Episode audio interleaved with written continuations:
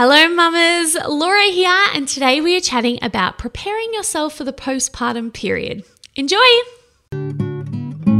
Hey, mama, I'm sending you wonderful pregnancy vibes. It's time for you to guide you through. Let's take some time for you. It's pregnancy with Physio Hello, mamas, and welcome back to the Pregnancy with Physio Laura podcast. Today, we're kicking off with episode three in the Matrescence series, diving into some really practical and important ways that you can best prepare yourself for the postpartum transition. Now, this is episode three of a five part Matrescence series with the wonderful Nikki McCahon, our beautiful Matrescence educator. Make sure you go back and listen to the first two episodes if you haven't already, as we discuss exactly what matrescence is, the different physical, social, emotional, and biological changes that occur, plus the shift in identity that most women will experience after birth. In today's episode, Nikki discusses the best ways that we can prepare ourselves during pregnancy to cushion that transition into motherhood.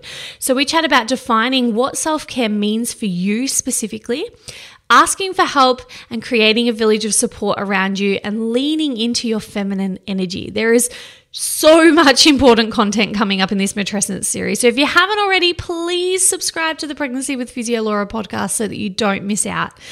In this matrescence series, we'll be chatting about how we can help women honor and respect this transition period, why the current societal expectations around bouncing back after birth really need to change, managing the mental load of motherhood, and so much more. We also have a bonus sixth episode exclusively available to members inside the Pregnancy Posse, where Nikki answers member questions around managing stress and anxiety, adjusting to a change in relationship with your partner after birth, and how we can lean more into our feminine energy to help bring peace, calm, and balance into our motherhood journey. This entire podcast series and all our other podcast series, along with our exclusive member only content, is all live right now inside the Pregnancy Posse. So if you'd love to access all the bonus content and listen to or watch this entire podcast series right now, rather than waiting for future episodes to come out, please go and check out the Pregnancy Posse. I have taken my years of experience helping pregnant and postnatal women as a women's health physiotherapist and turned it into an easy to understand online program. So, when you join the Pregnancy Posse, I will guide you week by week throughout your pregnancy with safe weekly exercise workouts tailored to your exact week of pregnancy. I also do a weekly Q&A session where I answer every single question from my wonderful Posse members so that you can avoid that dreaded Google rabbit hole. And there is also a lovely community forum where Posse members all support each other, along with an extensive resources library which helps to educate you on all topics related to pregnancy, birth, and the postpartum period. Now, I would love to help you have a healthy, active, pain free pregnancy. So just head over to thepregnancyposse.com to see what the Pregnancy Posse is all about and to trial it for seven days. Now, let's get into episode three of our five part matrescence series. You are going to love today's chat with Nikki as we discuss the best ways to help you prepare for life after birth. Enjoy. After going through all of this, your personal experience, plus you've done a lot of study and research into matrescence. What would your advice be for women who are pregnant right now, about to transition into motherhood for the first time? What tips do you have? What strategies do you have for women to really lean into this phase of life? Yeah, well, like um, we just spoke about, I think just having the knowledge that matrescence is a process that we're going to be entering when we go through this transformation. And I think when you're pregnant, maybe just that, just knowing that that's coming is enough. Like you don't need to go into the depths of, of exactly what your identity um, might be like, or, you know, really kind of diving deep into it because I think you've got to, we're all going to be like go through an initiation with this. We're all going to go through this process, and how that plays out for us is going to be unique to us. So there's a part that you can't prepare for, I guess, because mm. we don't know how it's how it's exactly going to kind of um, play out. But I think just having the awareness of matrescence is really important. And then being able to share that awareness with the people around you. So you know being able to have a conversation with your partner if you have one with your support person with your um, you know sort of inner circle community about hey have you heard about matrescence? Here's a podcast episode. Physio laura. You can listen to. Um, but you know just preparing them that hey i'm going to be going through this um, developmental process. I'm going through this transition and transformation. This is what it might feel like for me. And I'd really love your support as I go through this. I think mm. just giving them a little bit of a heads up as well. Um, and I think the language that that is really important because without knowing what it is, what we tend to do is is internalize it and think there's something wrong with us. Mm. You know, what's wrong with me that I'm my identity doesn't feel right anymore? What's wrong with me that I don't like my body right now or that I'm having difficulty accepting the changes. Um, so I think that's really important because then we can start like instead of like holding it all inside, we can start reaching out for support and mm. know that it's not it's not something wrong with us. It's that we need um, help to, to process this and, and to go through it. So I think that would be the biggest thing. Um, then from there, I think it's really about preparing your life for motherhood. So preparing um, your environment, the people around you, um, and yourself for going through this transition and just acknowledging that a transition is going to be taking place because mm. um, I don't know about you, but for me, I was so focused on the birth. I was mm. like, oh, you know, the birth, I've got to focus on the birth and get the birth right. Um, I've got to have the right pram, I've got to have the right cot, I've got to decorate the nursery. Zero thought to what would happen after any of that. Um, I didn't think about, you know, me and how I was going to change. I didn't think about what support I might need. Mm. Um, I didn't think about you know how i would want our life set up to kind of cushion that transition um, so i think doing that is really really important mm. and i love I, the word cushion i think that's a yeah. really nice way to be thinking about it yeah. um, because it is going to happen but you know how can you pad how can you cushion out areas of your life so it's a softer landing yeah i love that yeah i think it's a good way to think about it um, and then I think, you know, there was when we were um, chatting, one of the things we were talking about is like preparing mentally for motherhood. I think that it's really important to take like a holistic approach. So rather than just thinking mentally about what motherhood's going to be like, it's thinking about how can I make sure I'm eating the right food like during my postpartum period? How can I make sure I've got the right support?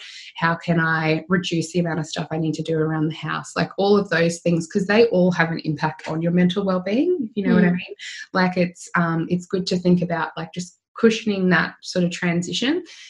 Um, and then, in terms of like processing your experience of matrescence or um, working through that, I think I, I, was mentioning to you I've been working on a postpartum support plan, an online course. And one of the um, things that I one of the activities that are in there is starting to just think about who who am I outside of my career, outside of what I look like. What are the things about me that I that I like or that I know about me? And how can I start weaving in some things in my postpartum period that are going to help me feel more connected to myself? How can mm. I make self connection a priority? Because I think what often happens is that we have um, the baby, and obviously they're just so helpless and vulnerable that we are looking after them as we should be and as we want to, um, but also making some time that's practical and you know easily easy to achieve that just carves out a little bit of time just to reconnect in with ourselves and to keep our connection to ourselves and the things that make us feel like us and that energize us and excite us there even if it's mm. not you know as much as it normally would be even if it's just a little bit throughout the day that that's mm. still for us because otherwise i think we can easily fall into this um, pattern of completely abandoning ourselves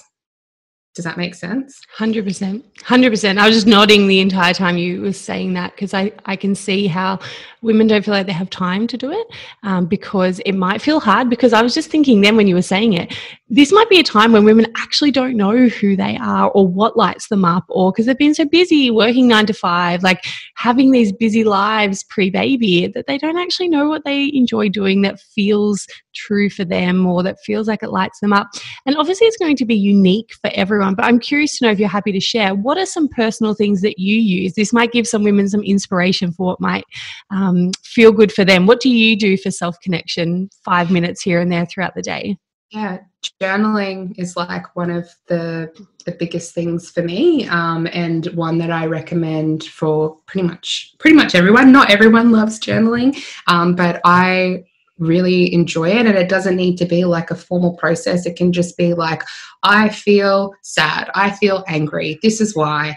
And this situation happened. And um, now i feel like this. And you know it could be something as simple as that. And you can just get it out of your mind onto a piece of paper and you can kind of look at it objectively there's something therapeutic as well about like writing our mm. feelings down. Um, and it also means that we can then have a bit of distance from it so we can start looking at it um, and maybe then start thinking about are, are, there some patterns here? Are there some things that are contributing to it? So i think journaling is a really great one. Um, spending time outside um, in nature i think is really important and totally um, like underrated like 15 minutes in the sun like by yourself with a cup of tea is really important. And you um, also have like the most amazing veggie patch to go and sit outside and i always i'm so jealous of how good your green thumb is. Oh yeah thank you. Um, i think one of the big things as well like uh, with with self like self-care i think it's really important to to um to kind of talk about this because self care is like a massive industry now, and it's all like, you know, bath bombs and candles and buy this and buy that. And then you'll be like taking care of yourself. Um, the most effective, I think, form of self care that I have found for me personally, and this is after, again, trial by fire here for me. Like, I got it wrong for so long. I would like not look after myself. And then i would go and i'd like reach the point where i'd say to my husband i need some time alone. And i would go and get like my nails done or, or like have like an afternoon to myself or whatever. And then i would totally neglect myself again for another month until i would reach that sort of tipping point again of being like i need some time. I haven't done anything for myself. I found it's like way more effective to do little micro acts of self care or like as often as you can regularly throughout the day. So don't let it just be something that you do once and then you just completely neglect yourself. So for me, I have a question that I ask myself like multiple times during the day. And I honor the answer in the same way I would honor it if my child said, gave me this answer. So I say, what what do I need right now? And it might be I need to go and sit in the sun and have a cup of tea. I need to call my friend. I need to ask for some help. And whatever the answer is that comes up, I think it's really important just to, as we said, acknowledge it in the same way you would if someone told you that they needed something. Like your kid said, I need some time alone. And doing that, it might take 10 minutes a few times a day, but you're you're constantly saying i matter too my needs matter too mm. instead of just constantly pushing your needs to the side for other people and then you start to like feel resentful and you start to like feel like you're not getting any time to yourself or um, it just kind of like I think of it as like a soft drink bottle. You just like shake it up, and then all of a sudden at the end it like explodes everywhere. This is like just kind of like opening the lid little bit by little bit so it doesn't mm. kind of explode.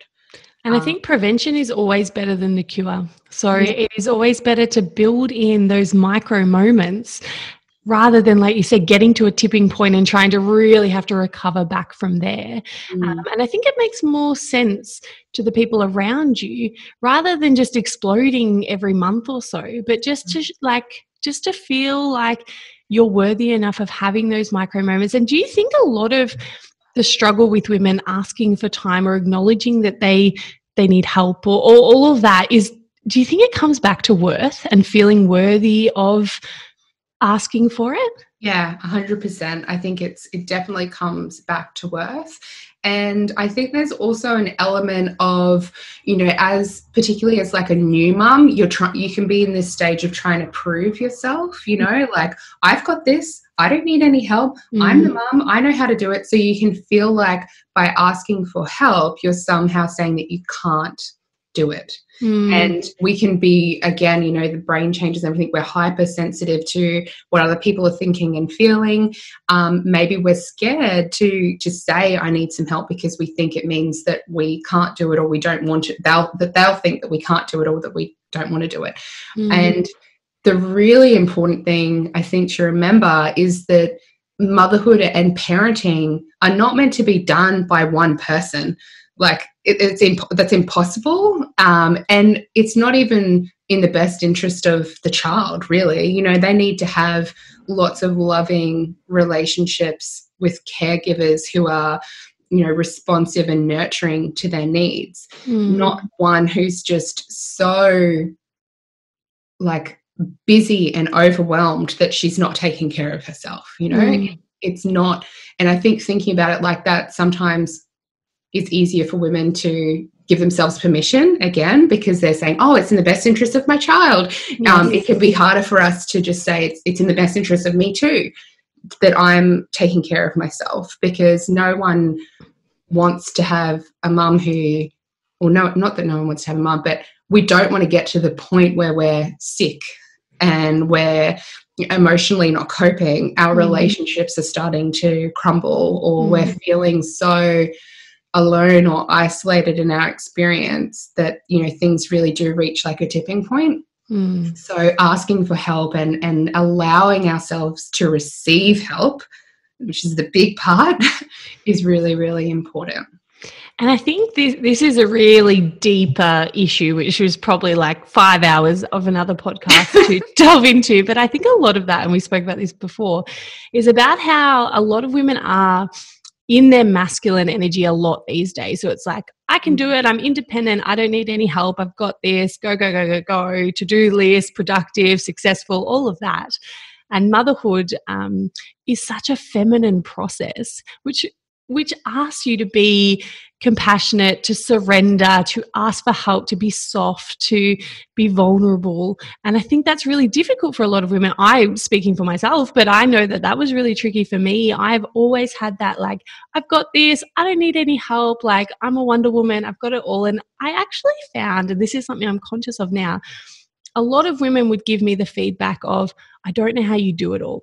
Run a business, have young kids, you know, do it. All. And I used to really pride myself on, oh yeah, yeah, I'm doing it all. You know, I'm juggling all these things. I've got the business, I've got the kids, I've and I'm only just very recently going, I don't need to pride myself on how much I get done every day or how good I am at juggling all the things. And I'm trying to take a softer approach to all of that, but I'm also mega conscious of praising women on that too, because I think I used to be mm-hmm. guilty of saying, Whoa, you're a super mom. Look at you. You've got three kids under four, and you've got a business, and you're making cupcakes for Kinder, and you're doing all of this. And I think I'm more aware of like seeing through that sometimes and being like, do you need help or are you coping well with all of this? And mm. is there anything I can do to help you? Because I do think that when we praise that, that becomes the thing we hold up on a pedestal. And I do think that society still holds the, the juggling mum, the woman with the career and the kids and all of that up on a pedestal. I still think that in the hierarchy of what we value that's above the woman that's saying i need help like or i need mm. time away and mm. again i think this is a really deep deep thing that we could go into but um, I think it's that time where we need to kind of drop a bit of that masculine and step into that feminine. And I think that's really tricky for a lot of women. Hey, mamas, Laura here. Do you now feel 100 million times more prepared for life after birth? Because I know I do. As Nikki says in this episode, so many of us focus on the birth that we forget about the afterwards. And this is the transition that often rocks women the most. So I really hope today's episode helped give you some food for thought on the ways in which you might help to establish good postpartum support and care after birth. Personally, I am organising a meal train from my friends after birth, and I've told my husband to expect nothing more from me in the first two weeks other than to look after our baby. So I am officially off toddler duty and household chores unless, of course, I choose to join in. if you'd like to learn more from Nikki, you can check out her amazing resources over on Instagram at Dear Mama Project. And I'd also love to hear from you over on my socials at Physio Laura and let me know your plans for your postpartum support. I would love to hear them. Now, in the next few episodes of this matrescence series, we will be chatting about why the current societal expectations around mums bouncing back is completely toxic and needs to change, and managing the mental load of motherhood. And if you haven't already, please subscribe to the Pregnancy with Physio Laura podcast so that you don't miss our upcoming episodes in this wonderful series. And if you love today's episode and you want to dive right into the next two episodes in this matrescence series straight away, you can find this entire series along with all our other podcast series right now inside the Pregnancy Posse. So for most series of the podcast, we also record exclusive bonus content for Pregnancy Posse members. And in the bonus member only episode for this matrescence series, Nikki talks us through managing stress and anxiety, adjusting to a new relationship with your partner after birth, and the ways that we can step more into our feminine energy easily after birth. Inside the Pregnancy Posse, you'll also find weekly guided pregnancy workouts, and extensive resources library on birth preparation, pelvic floor exercises, and managing pregnancy aches and pains, plus a wonderful community forum and weekly Q&A sessions with myself. I would love to help you have a wonderful pregnancy, birth, and postnatal experience. So just visit thepregnancyposse.com to see what the Pregnancy Posse is all about. I will catch you soon for episode four in this five part matrescence series, where we'll be chatting about the current societal expectations around mothers bouncing back after birth and why we really need to shift this culture. Until then, mamas, sending you wonderful pregnancy vibes and enjoy the incredible journey that is pregnancy.